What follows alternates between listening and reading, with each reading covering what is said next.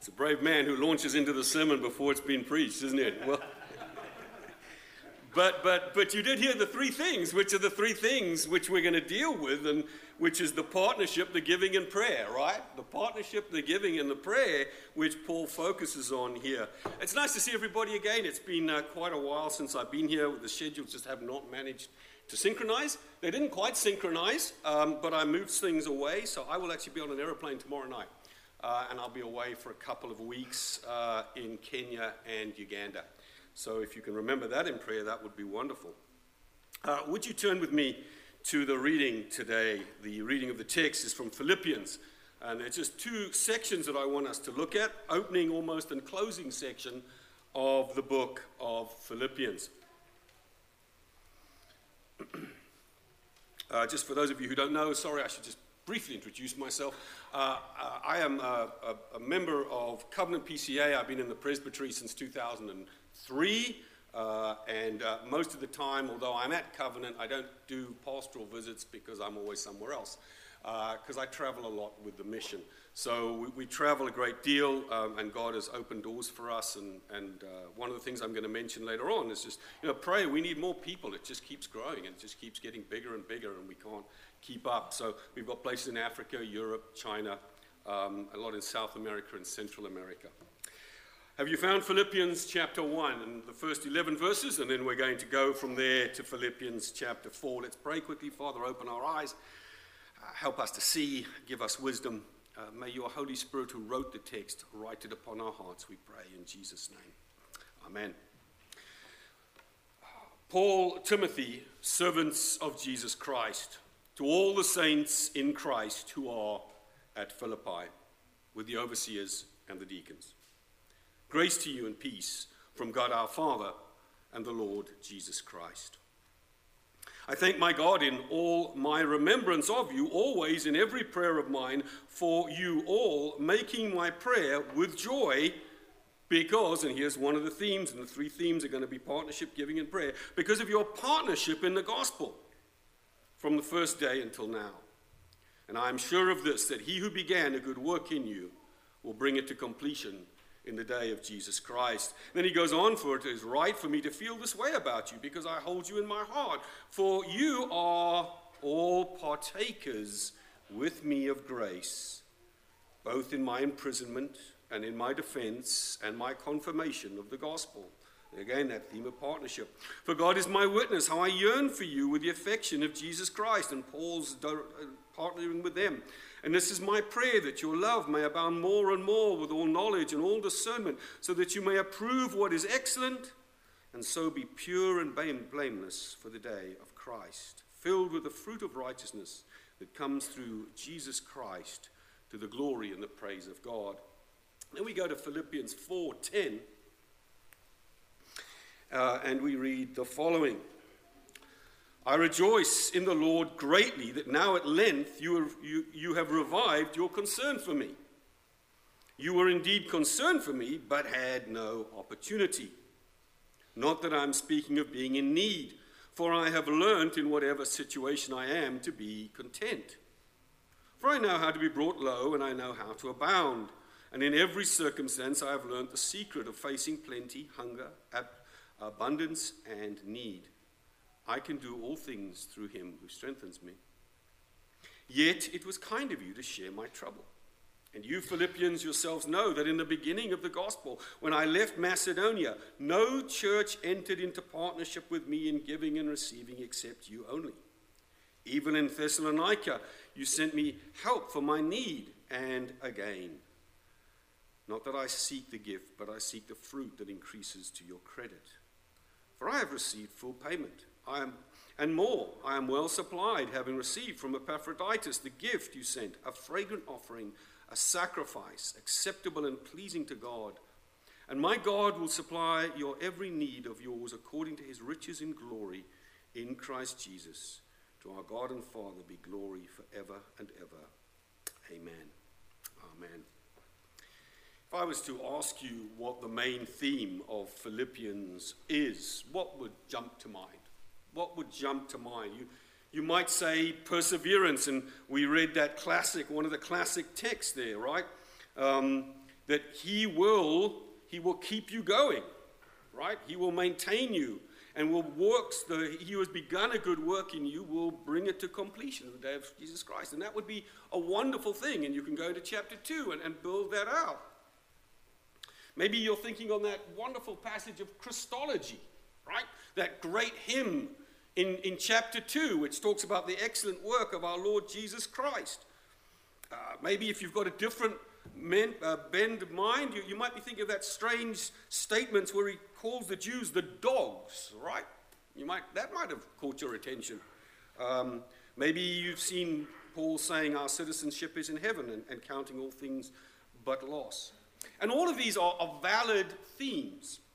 But underneath all of these themes is actually the theme that we're talking about today the partnership in the gospel. Because, of course, none of these would have been expressed had there not been that partnership in the gospel. And there's a beautiful interaction here. It's very, very simple. I don't know about you. The more I study theology, the more I realize it's always the obvious. It's, and it's always the simple and the obvious which, which, which comes to my mind. And there's this beautiful, beautiful interaction. Paul goes, he's there, he founds a church. And then how does that work keep going? Well, the very church that's been founded by the Apostle Paul then supports the Apostle Paul and helps the Apostle Paul in going forwards. And they become his partners and they go forward in order to spread the gospel to the whole world. Right? To the whole world. Now, there are, there are a few places in Scripture where we see this dynamic playing out because it is a, a New Testament dynamic. And you could go to 3 John. All right, and if you went to the book of 3 John, and I would encourage you to do that maybe this afternoon, full of instruction the good guys, bad guys, faithful guys, unfaithful guys, proud people, humble people. Um, but again, the underlying, the underlying reason for John actually having to write that letter is missionaries were sent to the church. And they were to then be supported by the church and then sent out from the church. So you could look at 3 John, but what is unique, particularly here, and it, it does come in other places, but unique here, is that this is formal, written to the formal church at this location. Look, it's to all the saints of Jesus Christ who are at Philippi with the overseers and deacons. So this has been written to the church there as a church, not just to individuals like in 3 John, but it's written to the church as a church. And we see this, don't we? I mean, we see it playing out, and, and I want to both confirm what has been done and encourage you to continue to do what you are doing in the context of missions because, because these are the biblical principles, right? These are the biblical principles. So, um, there is individual giving within the PCA, but there are also these formal relationships that we have. And, and, and within the churches of the PCA, there are formal relationships, right, which the church enters into to pray for him, to support his missionary activity. Uniquely with Paul, because he's the guy who was there and instrumental by Christ to start that church, but that principle remains, right? That is a basic, basic principle that runs through the missions in the New Testament. So he talks then about partnership in the gospel. Partnership. And what does he mean? You could use the word partnership, you could use the word fellowship. It's being together, right? Joining together. But of course, it's joining together not just because you like the people that you're with, and I do hope you do like the people that you're with, right? It's a lot better than the alternative when you come to church and you don't like everybody. It's not just that, and that plays an important part, but it's joining together, it's fellowship for a purpose, right? Fellowship for a common purpose. Fellowship in this context for a shared hope and a shared vision. And of course, it's all based around the wonder of that gospel message, right? That hope of salvation that Christ has brought. That great and wonderful thing that God so loved the world that he sent forth his only begotten Son. And so our fellowship is based then around this gospel message, and that becomes the source of partnership. And as I said, it was a unique situation back in that church. And you think back, don't you, to the book of Acts, uh, and you think of the story of Lydia and how the Lord did what? Opened her heart. As he's sitting down, they go down to the river. There wasn't enough people there to do something, so there wasn't enough people for a synagogue, and he goes down to the river seemingly, and there we get his, his hardship, the wrong that happens to him, and how God then even turns that around, isn't it? That's that hard thing to believe when the wrongs happen. And God turns that around, and you get the story of the Philippian jailer. And all of a sudden, a nucleus of a church is being dealt, uh, has grown. Right? And so they had real fellowship with Paul in, in a unique way. They were those who, who had been brought into the faith by Paul. They could rejoice with Paul in their common salvation, and that is the ground of that fellowship. But then, even further, this was a church that deliberately sought to take the gospel to the ends of the earth. They wanted to see the glory of God being extended, they wanted to see the name of Christ being lifted up. And they wanted to see men being blessed and coming to salvation. And that's what's behind that word, the partnership of the gospel. The partnership of the gospel. So, just by very quick application, you know, firstly, just, you know, I'll remember we're, we're here for a purpose, aren't we? We're here for a purpose. It's, it's a wonderful thing to gather with other Christians, and it is. And we enjoy their fellowship, and we do, and we should. But we should always be reminding ourselves of that bigger picture. That bigger picture. Right? That, that, that thing that Paul reminds them of later on, where he says, Our citizenship is in heaven. And encouraging one another to that end, and building one another, one another up to that end. And then, as I said, the, the other thing about this partnership here is that intentional and deliberate way that they sought to walk alongside Paul to take the gospel to the far parts of the earth. They knew he was in prison, right? Where, where's he writing from at this particular time? In, in prison. They knew that he had particular needs, emotional needs, and, and in this case, financial needs. And they are so taken up with the fact that he is their partner, that together they are working together for the gospel, that they reach out to try to do what they can as part of their partnering in the gospel. They can't do it themselves, but they can partner, they can assist, and they intentionally and deliberately do it. And this is, as I said, this is a pattern um, it's an example, which is a, a wonderful example, which shows us how God, in His wisdom, desires that the gospel be spread. Right? This, this is a template. How God, in His wisdom, desires that the gospel can be spread.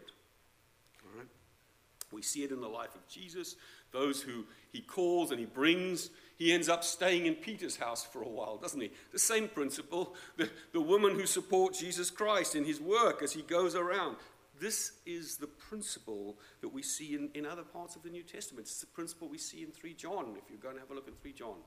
This is the way that Christ has ordained that his church would be part of the mission work. Freely you have received, freely did it. And it's, it's noticeable here because he mentions particularly that not all churches did this. Not all churches did this. And you Philippians, and I'm on 415, and you Philippians yourself know that in the beginning of the gospel, when I left, no, when I left Macedonia, no church entered into partnership with me in giving and receiving except for you only. And he commends them for that. It's not a given. It's not a given. It's something that must be done as an ex- and followed as an example. And they sent Paul a gift to help him in the work. Uh, so the second part of this is how does that manifest itself? Well, there's two ways uh, that it manifests itself. Well, there's, there's more than two ways. Obviously, they knew where he was, they were concerned about him, they showed their love by helping him. But practically, there are two ways, and I'm just going to put two headings. The giving activity of the church is one of them. And so, what we see in this letter is Paul giving heartfelt gratitude for the gifts that he has received. Again, 4:15. And you Philippians know when I left no church entered into partnership with you except giving and receiving except you only. And he, and, he, and he commends them and he's saying, Thank you for what you have done. That's right and proper. And then again, next verse, even in Thessalonica, you said help for my needs once and again. And he's very cognizant of that. And he's, and he's grateful and he's thankful for them and their partnership and their fellowship and their help. All right? A very practical and a very uh, uh, practical and real expression of their love for him and their desire to partnership. So, I, I, one of the things, again, just throw out some things by way of application. I, I had a family visit our church once. Um, and, um, and one of the things they wanted to see was I said, Could we see the budget? Because they were deciding whether they're going to join the church. We were fairly open about it. So we said, Yeah, you know, you know, put all your stuff out there for everybody, right? But it's not to be hidden and it's not to be put in a corner either. Um, one of the things that they were, they were very interested in missions, and one of the things, that criteria they said was, are you tithing to missions as a church? Right? Are you tithing to missions as a church? Because it was deliberate policy for them uh, on doing it. And, and you, you, know what will happen, and we know that, it, and we fear that it does, and Paul mentions the possibility here. Uh, churches can become very inward focused instead of outward focused.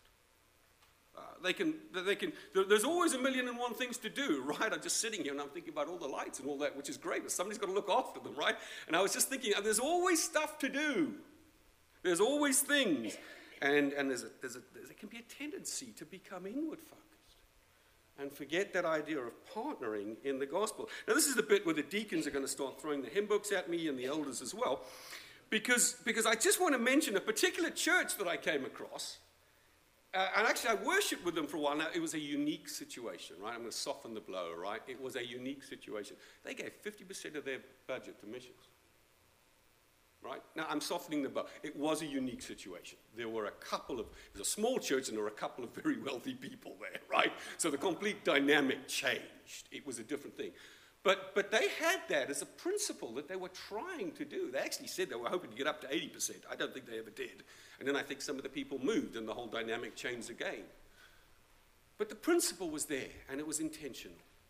It was an, intent, an intentional idea, right? Because in truth, as we think about it, um, and if we think about it, supporting Christian ministries and missions like this is both a privilege and a responsibility, right? It's a privilege and it's a responsibility. It's, it's a responsibility we know that it is the Lord's command go into all the world and proclaim the gospel. Not a suggestion, not a request, but a command. All right? Uh, you know, sometimes we get this idea in our mind that, that this sort of outreach, and, and, and I'm using the broad term of mission, right? Um, this sort of outreach is optional. And really, this is not the way the New Testament looks at things. This is not the way the New Testament thinks. Um, you know, it's not that we're being big hearted, it's we are being obedient. We are being obedient. So it is a responsibility, but it's also a privilege. And look at, look at Paul here in his, in his wisdom. He, he's, he's thanking them for the gift, right? And I'm down in 416, 417, in, in that second section there. And he says this Not that I seek the gift, but I seek the fruit that increases to your credit. Isn't that interesting, right? So, so now Paul's thinking ahead. He says, Look, look, I, I know, and you've blessed me, and you've been really helpful. And I am, you know, Paul is always two steps ahead in his thinking, right? We, we might say, thank you, it's been good, thank you. I might get to the level of saying thank you, and I do say thank you. Um, and by the way, and I say a lot to the people that I interact with, I am available to do this because churches support me, individuals support me to be able to do this. And you are recipients of their grace and their favor towards me, which reflects outwards, right? So I could maybe get to thank you, but look at Paul, that I seek the fruit, he goes further, that I seek the fruit that increases to your credit. Right? He's saying, when you do this, I really want you to do this, not, not necessarily, and he's saying, not because he goes on to say, I'm full, I abound. I know how to be full, I know how to be empty. Good, good, good reflection for me as I'm writing this, right? Do I know how to be full and know how, how to be empty? But Paul's thinking, and he says, I seek the fruit to increase to your credit. I want you to do these things. I want you to be involved because they are to your credit. And yes, brethren, we believe in justification by faith alone. We believe in faith without works. But works done in Christ by faith matter. They are, they are known, they are remembered. To use agricultural language, which Paul hears, they bear fruit. And remember, he also writes from the same prisons, Ephesians, you are his workmanship, created in Christ Jesus unto good works that God has prepared for those who love him. This is part of the, the good works and the fruit which pleases God, right? And, and flows out. Paul actually describes this work as a priestly ministry, right? Just remember the priesthood, the earthly priesthood, in its Old Testament form has finished. But what it really meant was it's come to a greater fulfillment, right? It's come to, it's been transformed by Christ's work. So he uses priestly language, intercessory. A priest stood between God and the world, or God and the people, to make intercession for them. That was part of the priestly work, right? Obviously, Christ's work is unique, and, and he alone dies, and he alone is that final sacrifice. But that idea of priesthood continues in the New Testament. And so he says it's a fragrant offering. This is priestly language. A fragrant offering, a sacrifice acceptable and pleasing to God. What they were doing as a church was something which is acceptable and pleasing to God. Acceptable? Well, that's good. I'm glad it's acceptable, but even more, it is well pleasing or pleasing to God. So it's a privilege and it's a responsibility. Now we get on to that last point of prayer. The last point of prayer. Um, through regular, meaningful prayer for those who are taking the gospel message beyond the reach of the church here. And I, I do thank you for having Tim and the Hoax up. Uh, and I know that you pray for, for myself as well, and I'm very grateful for that. He is isolated at this point. He is alone. He is in prison. It ain't nearly as nice as the prisons down here, right? This is not good. And, and he's very cognizant of where he is and what his need is. Very cognizant. He says, For look, if you go to Philippians 1:19, and we're just jumping around the letter, for I know that through your prayers and the help of the Spirit of Jesus Christ, this will turn out for my deliverance. So he's very, very cognizant of his need for their prayers in a very difficult situation. It's an interesting contrast, and I don't know if you, you picked this up. Paul does say, I can get by without your money, but he doesn't say, I can get by without your prayers. I would bet on average we probably think about it in the other way around, right? We probably think about it more the other way around. In our better moments, we think about it the right way around, right? But just as a good reminder, he, he, says this, right?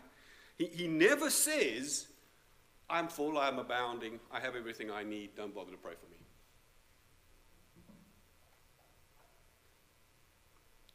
He never says, I've learned to be content, I've learned to be fine. He never says that. What, what a world of difference Paul put on the prayers of the saints for his mission and for his work and how it would go forward and how the gospel would be extended.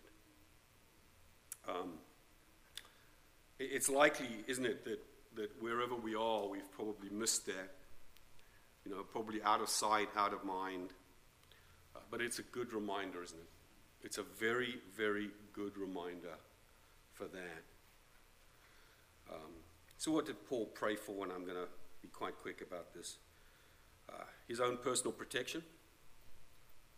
Very, very practically, he's in prison, right? Look at, remember the context. When you start to read a letter, the first thing you should be doing is trying to figure out the context of a letter, right? All letters have contexts. Every letter you've ever received has had a context. What's the context? He's in his own He's in, he's, in, he's in prison. He's at prison at the time. He's had difficulties and trouble. And so he will say to them these things, right? That these things will turn out through your prayers and the help of the Spirit of Jesus Christ.